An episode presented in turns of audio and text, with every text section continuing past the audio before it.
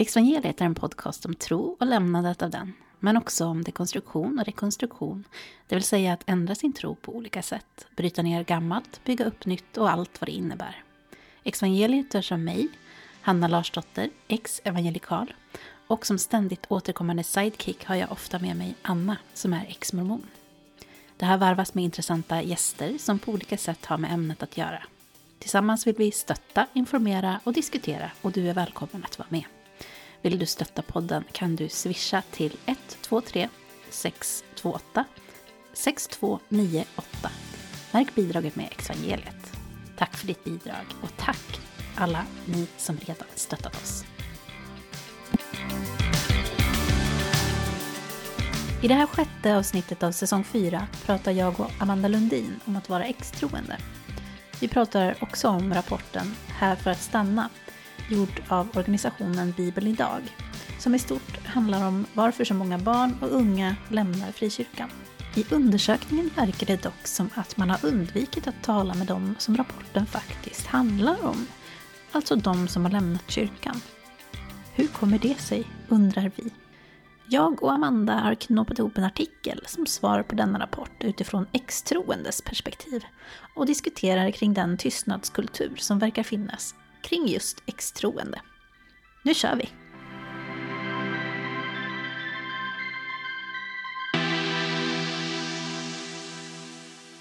Hej allihopa! Idag sitter jag, Hanna Larsdotter, och spelar in på länk med en ganska ny bekantskap till mig, nämligen Amanda Lundin. Hej Amanda och välkommen till Exvangeliet. Hej! Eh, vad roligt att få vara här. Det känns jätteroligt. Eh, jag är ju, jag älskar ju podden. Ja, och du är en stor förebild för mig Hanna. Ja, men. Så det känns jättekul. Tänk att man får vara det en ja. gång i livet. Det känns ju fantastiskt. Ja. Uh, jag, vi kom ju i kontakt med varandra via Exvangeliet Community som ju mm. är poddens Facebook-community där man kan ansöka om medlemskap. Och jag skulle vilja påminna igen att om du söker till vårt community får du gärna svara på de frågor som ansökan om medlemskapet innebär eftersom det är en typ av garanti för oss som deltar i communityt att det ska få vara en trygg plats för de som har lämnat eh, tron eller ifrågasätter sin tro. Men hur hittade du egentligen till podden och communityt, Amanda? Ja, eh, efter att jag eh, lämnade min kristna tro och eh, den kyrkliga gemenskapen så kände jag mig väldigt ensam och isolerad i det. Och jag tänkte att ja, man har ingen annan gått igenom det här och känner ingen annan som, som jag kring de här frågorna. Um, så jag började bara söka på ateism och avhoppare på internet. Uh, och då upptäckte jag ett väldigt stort utbud av amerikanskt mm. material kring extro religionskritik och så. Men jag kände att um, det fanns ett tomrum lite i Sverige, att man inte pratar lika mycket om det här. Mm. Um, men jag fortsatte att leta och söka. Och så minns jag att jag sökte bara i min poddapp ja, men på typ avhoppare eller mm. extro eller och så dök eh, Exvangeliet upp. Mm. Det, var, det var nästan som ett bönesvar. var, oh, yes. Ja, helt fantastiskt. För det var precis det jag, det jag sökte efter. ja, men det är lite så som bönesvar funkar tänker jag. Ja, Nej, men så det var ju alltså, en jätte, jättebra resurs för mig. Just för att ja, men ni satte ord på det som jag kände och tänkte och mm. eh, bekräfta lite att man inte är galen nästan. Att man inte är ensam, att, att det finns fler avfällingar. Mm. Ja, så det var, det var så jag hittade till podden och, och sen så blev jag också medlem på i uh, communityt på Facebook. Mm. Uh, och det har varit jättegivande och roligt. Mm. Ja, vad kul. Jag har ju väldigt liknande erfarenhet av det här med att jag letade också efter någon som hade liknande upplevelser. Mm. Hittade amerikanska poddar mm. och insåg att det inte fanns något i Sverige. Mm. Och så liksom just det där eftersom jag känner andra nära mig som har gått igenom samma sak så kände jag liksom att det finns ju verkligen människor som Mm. har gått igenom samma Mm. sak. Och det är ju så konstigt att ingen pratar om det. Ja. Så det var mycket därför som, som det här drog igång Mm. med podden. Ja, men ja, det känns verkligen som att ni fyller ett tomrum med er podd eh, och att det, det finns ett stort behov av det, att det pratas om det. Mm. Och så har jag tänkt på att men det här att man hittar poddar och om ateism och sådär och böcker och så, att det är oftast efter att man kanske själv har gått igenom processen att man har lämnat, man har själv tagit ett beslut. Jag har ofta fått höra en fördom från kristna att det är andra ateister som har på något sätt övertygat mig eller nästan indoktrinerat mig. Men för mig har det i alla fall varit att jag gick igenom processen på egen hand. Och det var en väldigt självständig process och inre process. Men att sen att jag upplevde att man, man har ju ett behov av gemenskap och att det snarare var den bekräftelsen som gör att jag, menar, att jag läser ateistiska böcker eller lyssnar på poddar. Ja, men just för att inte känna sig ensam och få gemenskap och så. Mm. Och kanske också förstå vad det är man har gått igenom eller vad det är man Mm. har Mm. vad det är för process man har Mm. hamnat i. Och, och jag förstår verkligen vad du menar. Jag tror att det är väl så för väldigt många. Att det är Mm. en, en ensam process. Och- Och jag tänker liksom att, för jag får ju ibland den, inte ofta men ibland så får jag höra det att, ja, men, att vi på något sätt genom den här podden har någon slags här ateistiskt manifest och, och liksom vill predika liksom för att så här vända om människor till att inte tro. Och Mm. jag har liksom aldrig, aldrig sett på det på det sättet. Det känns Nej. helt orimligt liksom utifrån vad, jag, och vi kommer ifrån. Liksom.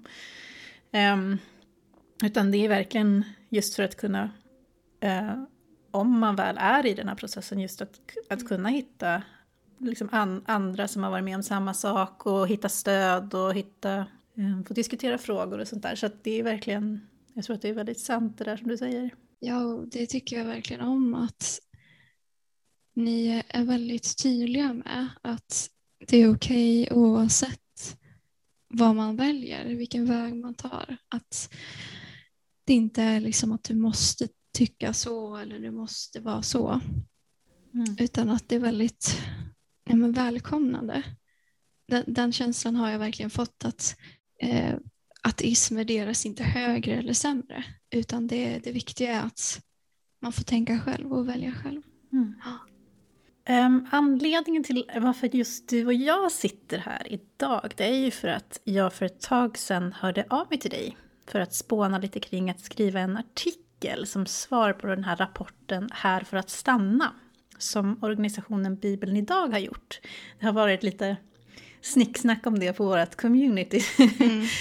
Ehm, Precis. om den här rapporten. Men jag tänkte att innan vi går in på att prata om den och om våran artikel, Ja. skulle du vilja berätta om din egen resa? Alltså hur växte du upp, i vilket kristet sammanhang och, och hur ser din bild av tron, Gud, kyrkan och religion ut idag? Eh, jag kommer ju från en, eh, eller jag är en före detta kristen med evangelisk, eh, frikyrklig och karismatisk trosinriktning. Ehm, och jag har vuxit upp i, i kyrkan. Ehm, och kristendomen definierade verkligen mig och, och mitt liv. Jag var väldigt engagerad och eh, passionerad skulle jag säga. Och jag kan verkligen beskriva det som att jag tog emot Jesus i mitt hjärta som min frälsare och räddare. Och jag, jag trodde verkligen på det till 100 procent. Ehm, sen var det att ungefär där runt 20-årsåldern, när, ja, när man börjar bli vuxen på riktigt, Eh, så började jag kunna tänka mer självständigt och, och kritiskt. Och jag upptäckte många motsägelser och brister och min tro började vackla. Det blev mycket tvivel. Men eh, jag sprang verkligen inte från Gud då, utan det var verkligen tvärtom. Jag sprang mot Gud och jag var väldigt desperat och ihärdig eh, efter att det skulle vara sant. Jag ville verkligen att det skulle vara sant. Så jag sökte efter bevis för Gud inom allt ifrån vetenskap, eh, historia, filosofi och arkeologi och, och Bibeln såklart och kristnas publikationer och, och så genom genuin bön sökte jag efter Gud. Men eh, det höll bara inte för mig utan alla argument brast då jag granskade dem kritiskt. Och, och det är klart, det, det var smärtsamt. Um, att jag till slut var tvungen att erkänna för mig själv att den här äh, karaktären eller figuren som jag hade i mitt huvud inte fanns där. Äh, och sen efter det, det tog ju sina år, det är en, det är en lång process äh, med många olika steg. Men idag så, när jag står lite på andra sidan så, så skriver jag om de här ämnena på min blogg. Och jag skriver om det bland annat för att jag vill motverka stigmatisering av extroende och ateister. Eh, jag bryr mig om andra människor så det, det är väldigt viktigt för mig med mänskliga rättigheter, med humanism och, och jag älskar också vetenskap och, och så. Och idag så är jag inte emot religion på det sättet. Jag är inte emot rätten att tro som man vill. Eh, så länge det inte skadar eller kränker andra människor. Jag tycker att religionsfriheten inte ska få företräde över mänskliga rättigheter. Till exempel om homosexuella trakasseras eller kvinnor förtrycks och så. Um, så det är där jag står lite kring religionen för att jag, jag tänker som att, att det kan vara jättebra för många människor och det vill inte jag ta ifrån dem. Um, jag, jag är inte ute för att alla ska sluta vara religiösa utan däremot så tror jag att det finns de som mår dåligt av religion men som inte vågar lämna på grund av rädsla eller skuld eller social press. Då vill jag ja, berätta om att det finns ett annat liv och du är bra som du är oavsett om du är, är kristen, oavsett om du är muslim eller vad det nu är. Att du, du har ett egenvärde. Att du kan leva ett gott liv även om du inte har Guds tro. Det kan vara hur bra som helst. Mm. ja. Ja, vad fint. Ja. Jättefint ju. Ja. Fint att höra. Mm. Vad får du för, för reaktioner på din blogg? Får du, får, du, får du några reaktioner eh, på vad du skriver? Jag vet att du har länkat lite i vårt community. Det är, jag har fått eh, både positiva och negativa reaktioner. Och eh, jag förstår ju att jag ger mig in på ett känsligt ämne. Det kan du säkert känna igen dig i. Att, mm. Mm. Ja, men man, man får nästan vara lite beredd på att det här kommer väcka starka känslor och det, det är lite tabu mm. att prata om religion. Um, men jag är väldigt glad över att det är många som har skrivit att, de, att det har hjälpt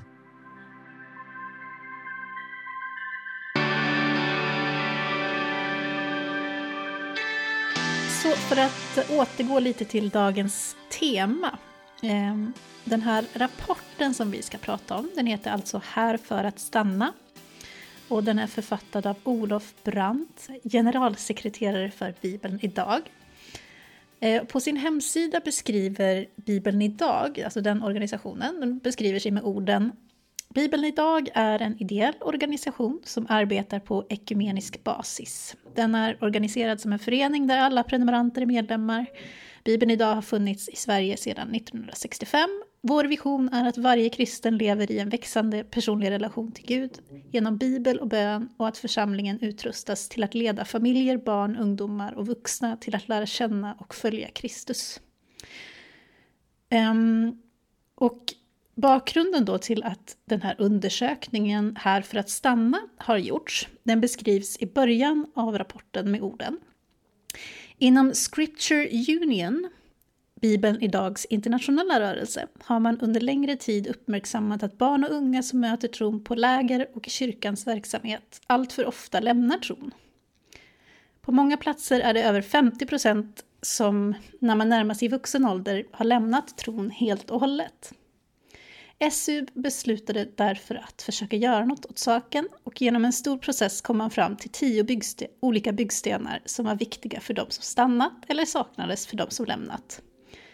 Eh, två kan sägas vara grundstenar som visar sig, visat sig vara de allra viktigaste, familjen och relationer över generationsgränserna. Um, har du några tankar när jag läser det här första, Amanda? Jag tänker att eh, organisationer självklart strävar efter att behålla sina medlemmar och det är inget konstigt i sig, tänker jag spontant. Um, men just kristendomen ser jag ett mer djupgående problem i inställningen gentemot avfällingar och ateister. Det blir en väldigt eh, stark vi mot dem mentalitet det handlar inte bara om att lämna en klubb eller ett fritidsintresse utan det är så mycket större och viktigare än så. Um, på, på vilket sätt eh, är det det, menar du? Um, just att jag som avfälling till exempel, att det ses som att jag har valt fel väg och att jag inte längre går i ljuset utan i mörkret. Och det är så oerhört sorgligt och hemskt. Um, att man är trasig utan Jesus. Uh, och att det, det är liksom i kyrkan, det är där man ska hitta den sanna lyckan och tillfredsställelsen och sitt autentiska liv. Um, och att man, man, ser ofta på dem utanför den kyrkliga gemenskapen som antingen eh, tappade själar som man ska rädda eller att man är fiender nästan eh, som arbetar för djävulen. att det blir en väldigt binärt, binärt mm. synsätt eh, på människor.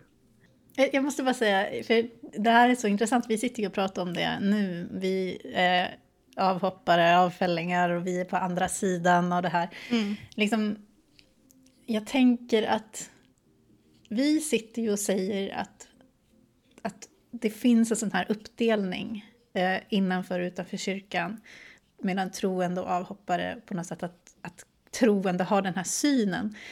Tror du att man som troende mm. liksom skulle erkänna på något sätt att den här typen av uppdelning finns? Förstår du hur jag menar? Ja, jag förstår. En... Hur skulle du, alltså om vi tänker tillbaka liksom på hur när vi själva var troende, jag tycker det där är, är svårt. Ja, men vad intressant. För att jag, jag minns själv när jag tänker tillbaka på hur jag såg på människor.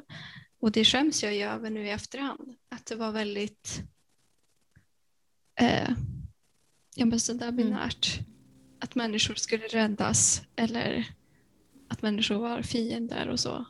Men jag tror att om jag hade blivit konfronterad med det att jag nog hade um, känt mig väldigt konfronterad och blivit reagerat um, med aggressivitet eller gått in i försvarsställning och, och, kommit med att ja, men alla människor är mm. lika värda och vi, vi, vi tycker att liksom, Gud mm. älskar alla och, och fallit tillbaka mm. på det.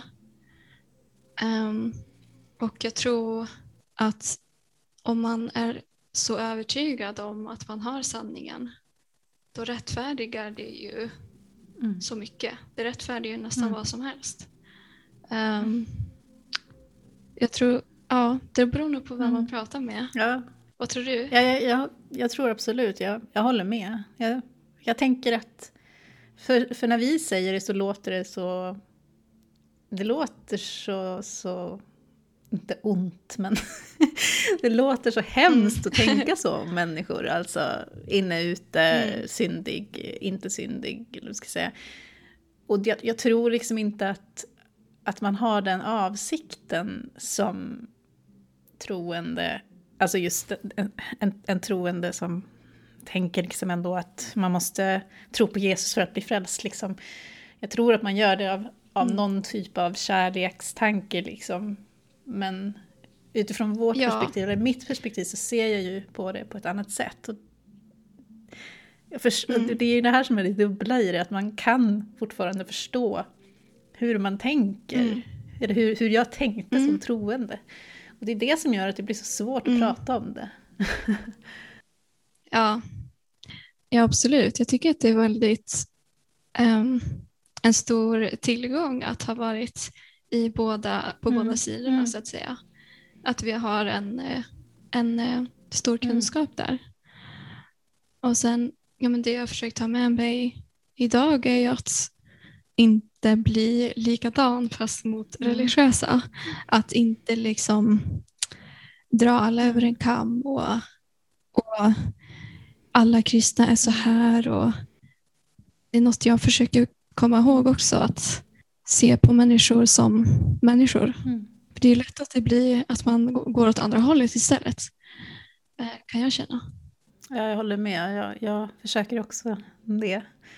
Och det har, mm. Men det har ju mycket att göra med också att, att jag själv har varit troende och att jag mm. har respekt för den personen jag var och mm. också då för personer som tror liknande som jag trodde. Um, och jag tror mm. att, som, sagt, som du säger, att det är, en, det är ett värde i det. Mm. Ja. Um, en av anledningarna i alla fall till varför vi eh, reagerade på den här rapporten, eh, här för att stanna, Eh, det var bland annat eh, det här stycket som jag ska läsa på sidan 3 i rapporten. Eh, den talar om att man i undersökningen aktivt valt bort att intervjua personer som lämnat tron. De skriver Projektet har inte i akademisk form valt att intervjua personer som lämnat tron. Huvudmålet med rapporten är att titta på faktorerna för de som stannat. Gruppen valdes bort dels för att projektet inte skulle bli för stort, men också för att det kan vara en utmaning att komma förbi de konstruerade berättelser som ibland kommer som spontana svar på varför man lämnat. Självklart är dessa röster viktiga, men för att göra dem rättvisa behövs en egen rapport. Här finns ett stort eh, område för fortsatta studier. Slutcitat. Eh, och i slutet av rapporten finns också en liten, liten del med rubriken Det som försvann. Här står det. Här för att stanna har fokuserat vår genomlysning på individer som är kvar i en aktiv tro. Vi har bara i enstaka fall intervjuat, samtalat med eller läst forskning om de personer som lämnat tron. Det har två huvudsakliga skäl. Det första är att det är en grupp som är svår att samla. Alla som lämnade tron gick inte i samlad trupp och anslöt sig till IFK Göteborg. Det andra är att det skulle krävas mycket av undersökningen för att nå de orsaker som sammanvägt ledde till beslutet att lämna tron. Här är ett område som vi starkt uppmuntrar universitet och högskolor att göra en forskningsinsats inom. Det är också en viktig fråga för varje individ. Har du frågat dina vänner som inte är kvar?” Slutcitat. Så istället för att fråga de som rapporten verkar handla om, alltså de som har lämnat, eh, har de, som de beskriver här, citat, för intervjuerna gjordes ett urval där vi riktade in oss på anställda inom pingst, EFK och Ekumeniakyrkan. Slutcitat. Vad tänker du när jag läser det här, Amanda? Um, ja, men jag blir ju lite upprörd. Eller jag blir men varför lite det? upprörd. ja. ja, men jag, jag förstår inte hur det är försvarbart att man ignorerar de som studien faktiskt mm. handlar om. Och hur kan man påstå att man vill förstå oss när man inte ens vill, vill prata med oss? Um, jag blir också sårad när rapporten framställer avfällingar som oärliga mm. med uttryck som eh, konstruerade berättelser och så. Mm. Att pastorer och församlingsledare påstår sig veta mer om mig och, och mitt liv och mina beslut än vad, vad jag själv gör det blir som att ja, men man blir infantiliserad och ogiltigförklarad mm. nästan. Um, att, att vi inte kan prata för oss själva.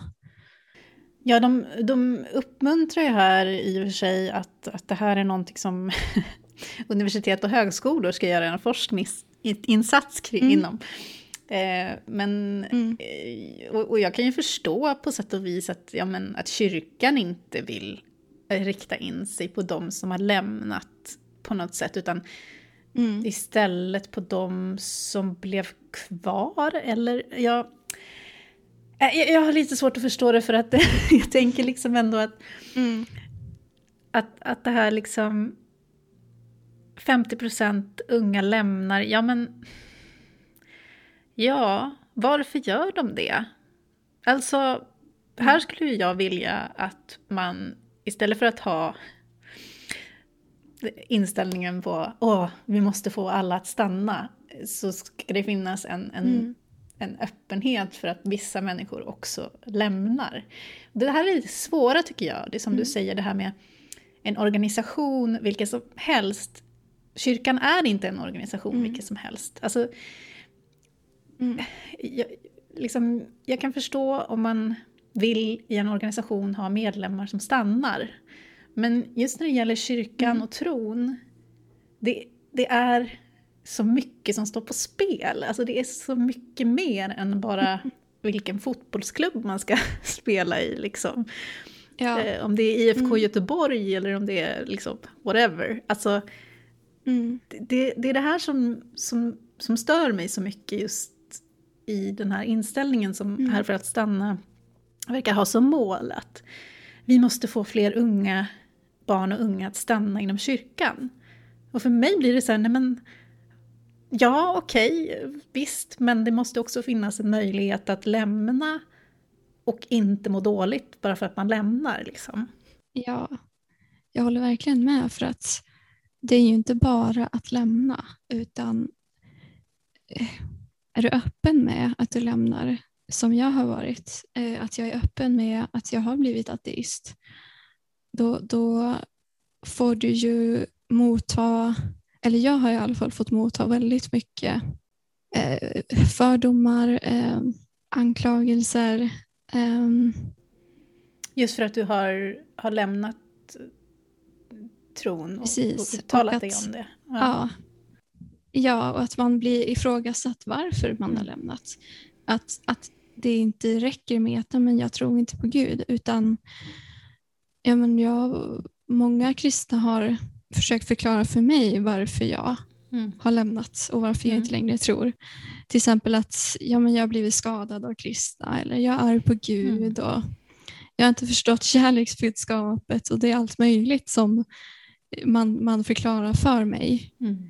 Ehm, och, och Det är verkligen den första reaktionen ofta när jag, när jag berättar för någon kristen att ja, men jag tror inte på Gud längre. Då är det så här, ah, men visst vet du att kristna de, de är bara människor och, och Gud är Gud och, och du borde gå på den här församlingen istället eller du måste läsa den här boken eller höra det här Kalams kosmologiska argument eller Ja. Ja, du vet. Det, det, det duger liksom inte att man, man kan nästan inte acceptera Nej. Att man kan lämna av giltiga förklaringar. Mm. Ehm, och det, det är eh, det är klart att det, det är jobbigt att inte bli nästan sedd som en vuxen människa som kan ta egna beslut. Mm. Ja, men jag gissar att man kanske är lite rädd för vad fällingar har att säga. Just för att vi inte ger rätt berättelse. Det var inte att det var någon som var dum i kyrkan.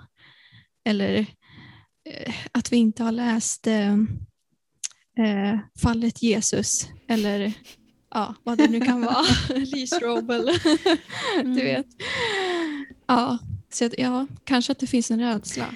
Ja, precis. Jag, jag kan också tycka liksom att, att på något sätt ändå, alltså jag, jag vill verkligen ehm, ha en, en dialog med kristna, alltså eh, av olika sorter och varianter. Alltså Mm. som du säger, alltså vi, vi har ju på något sätt också en förståelse för att man, man kan tro och, och jag tänker liksom att om det är någon som är liksom förstående och kan ha någon slags dialog så borde det ju vara vi. Men samtidigt så, så sagt så, så är det kanske också läskigt med, med den här personen som har gått vidare och känner sig väldigt nöjd och glad med sitt liv och lever ett fullvärdigt liv utan Jesus. Liksom. Och, och jag, och jag, det, det är ju precis den där, den där känslan av att känna sig som sorglig. Eller liksom, och vad sorgligt att du har lämnat. Mm. Gud. Mm. Åh, vad mm. sorgligt. Ja, mm. det är det, det är det så, liksom det där, det där. Och det är så mm. Mm. nedvärderande av ens ja. liv. Alltså, och jag kan Verkligen. förstå att man tycker det är sorgligt utifrån den personens mm. livsbild och, och liksom världsbild. Men det är också så kränkande liksom. alltså, mm. att se, se mitt liv som sorgligt mm. och mindre värt liksom. Precis. Och att, eh, att man inte kan ha en riktig mening i sitt liv. En objektiv mening. Och att man har ett, ett hål i själen och eh, allt mm. det där. Eh, och det är ju som du säger, det är kränkande och jag, jag känner själv att även om jag själv inte är kristen så skulle jag ju aldrig säga till en kristen att det är sorgligt att mm. de är kristna. Det, det, finns inte i min mm. värld. Och jag tror att ja, ja, men jag, jag känner som du också, att man förstår det utifrån de lärorna och, och den doktrinen i att det finns ingen, ingen glädje, det finns ingen mening utan Gud. Um, men därför tror jag det är så viktigt med samtal mellan olika perspektiv. Alltså att man inte hamnar i den här bubblan och, och råkar göra illa människor. Just för att man kanske inte förstår eller inte har varit öppen för andras erfarenheter. Det är ju också, alltså det, det, kan också vara svårt för att, för att jag, jag kan ju tycka att liksom i kristendomens kärna så finns ju det här budskapet på något sätt av att jag inte kan bli lycklig utan mm. Gud eller jag kan inte bli frälst utan Jesus. Så för mig är ju det kristendomens stjärna, äh, stjärna kärna. Mm. Så, så jag, jag har ju svårt för själva för den delen av kristendomen. Liksom. Och det jag kan känna mm. ändå så är att jag måste kunna eh, säga det, jag måste kunna uttala mig om den här delen av den här doktrinen eller den här synsättet tycker jag inte om. Men som du säger så är det viktigt också att säga att om du tror på det så får du tro på det. Det är mm. inte liksom, jag, mm. jag, respekterar dig men jag behöver inte respektera mm. Exakt de här delarna av vad du tror på. Alltså, förstår du vad jag menar? Mm. Att, att på något sätt få, mm. ändå få kritisera den här på något sätt som jag ser som kärnan. Nu skulle kanske någon annan säga att mm. kärleken är kärnan. Eller liksom. Um, men, men, jag tycker att det där är, kan vara så viktigt liksom, i ett samtal. Att man har en grundläggande liksom, respekt för varandra och för varandras rätt att tro på olika saker. Men att man också måste kunna kritisera mm. lite vad det är man tror på. Vad ska säga. Mm. Håller med. Um, rubriken på vår artikel som vi kommer att publicera i sin helhet på exvangeliet.com den lyder Vi bör hålla tyst om våra åsikter. Det finns en tystnadskultur kring extroende. Amanda, vad menar vi egentligen med den rubriken? Vad är det som vi bör, bör hålla tyst om och varför tycker vi att det här är ett problem i relation till Här för att stanna-rapporten? Från min erfarenhet så tolkas kritik ofta som attacker eller hädelser mot heliga eh, fundament som inte får ifrågasättas. Ehm, och istället för att bemöta kritiken så ifrågasätts avfällingens agenda eller person. Eh, ja, men man ses som en bråkmakare som bara borde hålla sig borta. Nej, men, eh, på min blogg till exempel så är inte mitt mål att förolämpa någon med religiös trosuppfattning. Utan ja, men på min blogg så presenterar jag fredlig kritik som ingen är tvingad att läsa. Och Det är många som har bett mig att, att jag ska sluta skriva. Och, och jag ser det lite som att om jag skulle storma in i en kyrka och klaga på att ja, men predikningarna de kränker mig som ateist och, och kräva att verksamheten ska läggas ner jag ser det lite så för att jag, jag väljer ju att inte gå till kyrkan för att många av budskapen de, de skulle såra mig. eh, om jag får höra dem. Så jag, jag bara väljer att inte gå dit. Och, och, på samma sätt är det ju med, med min blogg till exempel. Jag tänker mycket på att den, den friheten som vi icke-kristna har idag, det är ju den friheten som kristendomen har gett oss. Eh, om man ser tillbaka på historien att ja, men, eh, om man inte trodde på kristendomen in i minsta detalj så, så blir man dödad, avrättad, eh, förföljd eller eh, straffad. Och den, den friheten som vi har idag, den är inte självklar. Och, och Jag kan tycka det är nästan lite osmakligt att hävda att det, det är kristendomen som blir kränkt. När det är kristendomens förtryck som har genomsyrat den nordiska historien.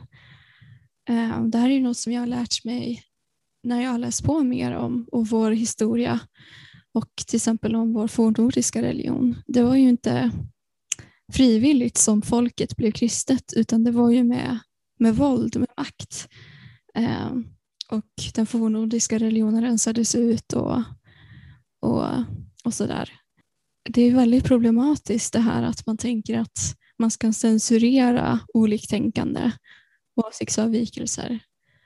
För för mig triggar det lite att jag menar, man ser på historien vad som har hänt och, och, det är klart det är väldigt extremt såklart men eh, jag tycker ändå att det är relevant på något sätt. Ehm, um, att tänka på ja, men, yttrandefrihet, demokrati, mänskliga rättigheter och att när man börjar försöka censurera så kan det leda till i längden väldigt farliga saker. Eh, och Jag tror ju att kritik och yttrandefrihet det sättet som vi kan belysa orättvisor och korruption och maktmissbruk. Och det tror jag också att många kristna faktiskt håller med om i slutändan. Att jag tror att de flesta vill ha yttrandefrihet. Ja, alltså det svåra tycker jag just när det kommer till att uttala sig som extroende, det är lite grann att det är för många tror jag en icke-fråga. Alltså för oss som har varit med om det och Eh, andra som vi känner till, alltså som i det här liksom i evangeliet, Exvangeliet mm. Community till exempel, där, där förstår ju folk. Liksom. Där är det så här, ja men vi känner igen mm. oss. I det större samhället, eh, till skillnad från USA, där tror jag att det är kanske lite vanligare. Mm. Men i Sverige till exempel så är det ju inte lika vanligt att man kanske kommer från en frikyrkoförsamling eller så och har lämnat. Eh, så att, mm. Eh, och, och, samtidigt så vill ju oftast inte frikyrkor lyssna på oss som har lämnat. Så vi står ju lite liksom mittemellan. Mm. De som är kvar i kyrkan mm. vill inte lyssna på de som har lämnat. Och mm. det, resten av samhället tycker lite att det är en icke-fråga. Så att, samtidigt så tänker mm. jag att, att vi som har haft, sett båda de här sidorna, både inom kyrkan och utanför, att vi har en väldigt viktig röst. Men den är, den är lite mm. svår att få hörd. Men det är som du säger, jag, jag tycker ju att det mm. handlar om människovärde och demokrati. Alltså, det är jätteviktigt att, mm. att alla röster får höras, men det är väldigt svårt. Um. Svårt att bli hörd. Alltså våra åsikter om kyrkan mm. Är inte så mm. viktiga för någon, verkar det som. Uh, och jag tycker ju att de är Eh, superintressanta mm. och, och, ett jätteintressant perspektiv mm. som liksom borde tas tillvara på. Mm.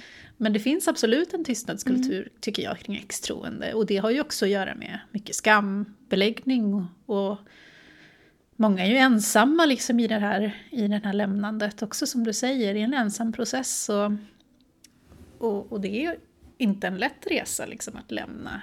Så att det är ju många som inte uttalar mm. sig heller för att man inte vågar och vill och känner sig bekväm med det gentemot sin mm. familj eller sina gamla vänner och sådär. Så att det, mm.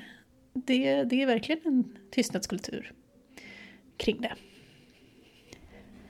Ja, precis. Och det är något som gör mig väldigt ledsen för att ja, men jag känner också många som inte vågar säga och vågar vara sig själva och vågar visa vad de tror på. just för att de är så rädda för konsekvenserna. Vad kommer min familj att göra? Eh, och jag har ju också fått konsekvenser eh, för att jag är öppen med det. Och, och man, man, tänker liksom att vi är så långt fram i, i, i samhället, i religionsfriheten, att det ska inte vara ett problem. Eh, men i, i just den här religiösa bubblan lite grann som vi har varit i så eh, är det ett stort problem tror jag. Eh, att det är mycket att man ska göra andra, stå andra, varandra till lags och, och där tänker också att man kan försöka uppmuntra eh, kristna att försöka sätta sig in i en liknande situation. Ja, men men det här att, att vi ens uttalar oss om det här, alltså det tänker jag också att det är många som tänker att varför, varför pratar ni ens om det här? Om ni ändå har lämnat kyrkan och ni borde bara, om ni nu är så nöjda, så borde ni väl bara gå vidare med livet liksom och inte bry er. Mm. Alltså det är ju ert val att lämna. Mm. Så. Det har ju jag mött och jag mm. tänker att du också säkert har mött den inställningen. Så, så liksom, vad säger du? Varför, varför bryr vi oss egentligen? Vad, har vi någon anledning att prata om sådana här saker? Ja, jag tyckte att du och Anna sa det så bra i avsnittet Finns det någon rätt anledning att lämna tron? Tror jag det var.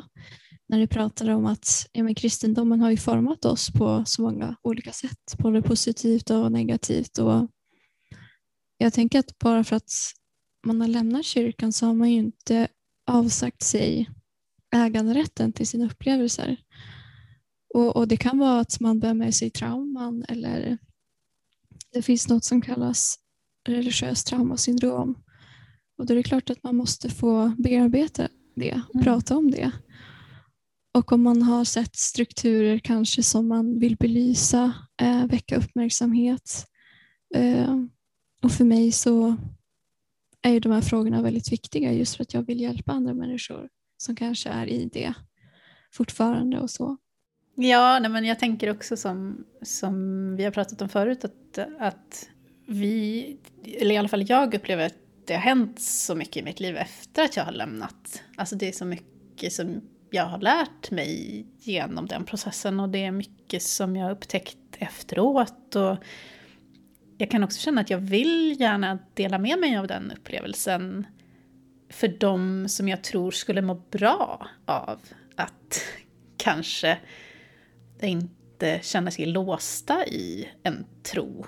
Alltså att kunna säga att uh, du har faktiskt en möjlighet att kunna utforska liksom en större mm. del av, av världen och livet. Och, och det är ingen fara. Mm. Liksom att, och även för de som går igenom samma sak som oss, att, att kunna liksom våga ta i såna här frågor och, och liksom avdramatisera det lite grann. Alltså, det är för att vi har ju lärt oss mm. att det här är så himla dramatiskt. Alltså, åh, du tar emot ja. Jesus i ditt liv och det är, åh, liksom ja. allt det där. Alltså det är så otroligt dramatiskt och det är himmel och det är helvete och det är, mm. och det är så här, ja fast alltså, det är inte så dramatiskt. Alltså här sitter jag liksom i, en, i min vanliga värld och bara, aha, det är inte så himla dramatiskt. Jag tror att det är en, sån här, det är en viktig lärdom faktiskt för mig. så här, att, mm. att det inte är så himla dramatiskt allting här i livet. Alltså ibland mm. är det det, ibland händer det mm. jobbiga grejer och sådär. Men just den här mm. överdramatiseringen av det här liksom andliga och det här mm. som ska hända mm. sen och det är liksom åh sådär. Att det är så här, ja. Fast alltså det behöver inte vara så himla krångligt. Alltså, livet kan vara jättespännande mm. men det kan vara mm. ganska spännande liksom i sig själv. Du behöver liksom inte lägga mm. till alla de här liksom, det är bortom det vi ser. Alltså jag, åh, du fattar liksom. ja, men vad fint. det är jättefint. Ja. Och jag kan ju också känna igen mig på något sätt att få landa i det här att det är okej okay att inte veta allt, att inte ha svar på allt. Det är okej okay att ändra åsikt. Och ja, men, tycker jag är en sån befrielse nu att känna att ja, men jag måste inte, men är jag i en diskussion med någon, jag kan ändra mig. Alltså, jag kan lära mig någonting. Jag, jag behöver inte vara sådär absolut eh, den absoluta sanningen liksom, om, om universum. Och, eh, för vissa kanske det ses som något negativt, men för mig är det bara, jag tror det är då som man kan vara som man kan lära sig nya saker och, och utvecklas och så. Um, jag förstår verkligen vad du menar. Jag får direkt den här känslan av, jag minns det mm. ibland när jag skulle ha så här, när jag var troende och skulle ha så här, samtal om så här, evolutionen eller mm. någonting med någon som inte trodde på det. Mm. Och jag, jag minns att det kunde bli så, mm. det var så jobbigt liksom, när jag inte hade mm. svar. Fast jag trodde absolut på ja. skapelsen till exempel. Ja. Jag trodde absolut på mm. skapelsen och, och jag ville liksom tro på det. Men jag hade liksom inget svar och jag visste liksom inte vad jag skulle säga. Mm. Och det där är, är så skönt mm. idag, att jag känner liksom inte det här att jag har någonting att bevisa på något sätt. Alltså... Men exakt, utan verkligen. Att, utan att liksom... Nej men, kommer upp information och, och, intressanta tankegångar så är det så här, ja mm. men okej, ja men det kanske är något att tänka på liksom. Mm. Jag har inte det där att jag Precis. måste liksom hänga fast vid någonting. Nej. Bara för att. Inget är skrivet i sten. Precis. Ja. Och det är ju en otrolig befrielse. Och det gör livet mm. så mycket mer spännande tycker jag. Men just det med, med, med Gud och så, så är ju inte jag... Ateism betyder ju bara att man inte tror att Gud finns.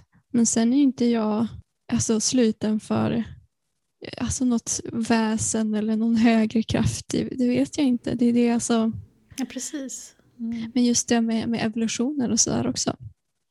Som befrielse att idag kunna läsa om allt som var farligt ja. och förbjudet förut. Att information mm. som kunde förleda en och djävulen som försökte liksom leda in en på fel väg. Det är en sån otrolig frihet att jag kan läsa precis vad jag vill och jag har en sån så här, kunskapsgirighet.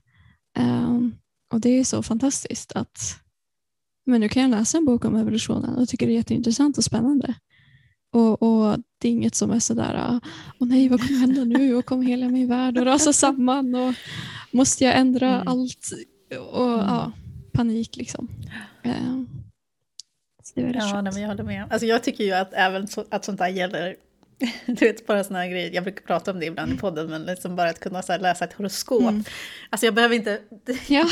jag behöver absolut inte tro på horoskop. Jag är ju så här, jag är ju jätteskeptisk, ja. men jag bara, så här, bara för att ja. för mig var det verkligen så här, gjorde jag det så kunde jag liksom få en ond mm. ande i mig. Alltså det var lite så här, jag kände verkligen så här, jag kan sitta och läsa det här och bara se det som något kul. Eller jag skulle till och med kunna, du vet, köpa en sån här Ouija-board och inte vara rädd för att det ska komma liksom en ond ande och hoppa in i mig. Alltså, det är så ja. befriande ja. att det där på något sätt ja. inte längre gör mig rädd.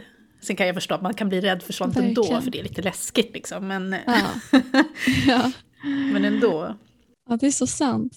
Mm. Det var som en del i min process när jag, när jag lämnade min tro, för att jag började skriva på en eh, lite så fantasy-aktig bok och då läste jag på massa om fornnordisk religion.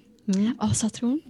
Och då, då blev det direkt den här rädslan, åh nej, det här kanske ja. jag inte får läsa om och det här är ju mm. hedniska gudar och det, det är riktigt ja. hemskt. Och då tänkte jag att ja, men jag tycker det här är så himla fascinerande och, och det var på något sätt som att jag resonerade med mig själv, att varför ska jag begränsa mig själv det, um, från något som jag tycker är kul och intressant. Ja, så jag känner verkligen igen det där. Det finns ingen sån där andlig, andlig kamp, andlig strid i allt som man gör. Det är ju väldigt skönt, slippa den där andliga striden, ja. herregud. Verkligen, verkligen. Uh, men du, Amanda, jag tänkte börja runda lite här nu. Vi har ju spelat in snart en timme. Ja. Uh, så ja. du får jättegärna säga något mer om du vill, men annars tänkte jag säga, fråga slutligen Amanda, har du några matnyttiga tips mm. till de som befinner sig kanske mitt i processen av att demonstrera har jag skrivit här. Eh, men det var inte det jag menade, utan processen av att dekonstruera eller lämna sin tro. Jo, men det, det kan vara oerhört svårt att lämna sin tro. Eh, och för mig påminner det om att lämna en destruktiv relation nästan. Så att jag skulle vilja säga att var, var snäll mot dig själv och, och ta det i din egen takt. Eh, och det är okej okay att känna ilska och frustration och sorg och, och alla de här känslorna. Det, det är en del av, av processen. Och ja, för mig i alla fall och, och, för dig och många så har det blivit bättre på andra sidan. Um, och sen just alla de här hoten om att du, du inte kommer klara dig utan Gud. Att du kommer vara olycklig och trasig. Det, tror inte på det. Gå inte på det. det, det är liksom skräm, skrämseltaktiker mm. och det, det, är inte sant. Utan jag tror du, du kan finna lycka oavsett. Oavsett om det är kristendomen eller ateismen eller buddhismen eller vad det nu är. Och ja, men, Kom ihåg att du, du har äganderätt över dina känslor och dina tankar och din kropp. Eh, dina trosuppfattningar. Att det, det är dina mänskliga rättigheter. Och Det är något som jag har lärt mig nu i efterhand att har man insett det att ja, men jag har faktiskt rätt över det här. Eh, jag har rätt över min kropp. Eh, jag har rätt över mina beslut och, och så. Det är inte själviskt utan det är, det är mina mänskliga rättigheter och det är så viktigt. Um, och, och komma ihåg det. Ehm, sen kan jag också rekommendera att läsa på om, om sekter till exempel eller härskartekniker och manipulation och så, kritiskt tänkande och logik och så. För att det kan vara jättebra verktyg att ha oavsett vilken väg du går sen. Um, och få som vana att ta in båda sidor av ett argument. Uh, och just det att det är okej okay att säga jag vet inte och, och vara öppen för annan information. Um, och så vill jag ju självklart rekommendera dig att lyssna på Exvangeliet uh, och gå med i community på Facebook. Um, för att det hjälper otroligt mycket att prata med, med andra som är i liknande situationer. För stöd och, och bolla frågor och tankar och sådär. Eh, så det är mina tips. Mm, superbra tips. Eh, och den fullständiga rapporten som vi har pratat om, ehm, den kan ni läsa på www.bibelnidag.org. Och mitt och Amandas eh, svar på det här ehm, kan ni läsa på www.exvangeliet.com. Och Amandas blogg, den heter amandasminnen.com. Och den kretsar mycket kring ämnena extro, ateism och humanism. Och om man har några frågor till dig eller vill läsa mer av det du skriver om, eller kanske stötta dig ekonomiskt till och med, hur gör man då? Ja, eh, alla mina kontaktuppgifter kan du hitta på min blogg. Och där finns också information om hur man kan donera om man vill det. Så bara känn dig välkommen att kommentera eller mejla mig och om du har frågor eller vill prata om de här ämnena. Det, det skulle bara vara jättekul. Tack för att du var med oss idag i Exvangeliet, Amanda. Så mycket. Jättekul. Det tycker vi också. Hej! Hej!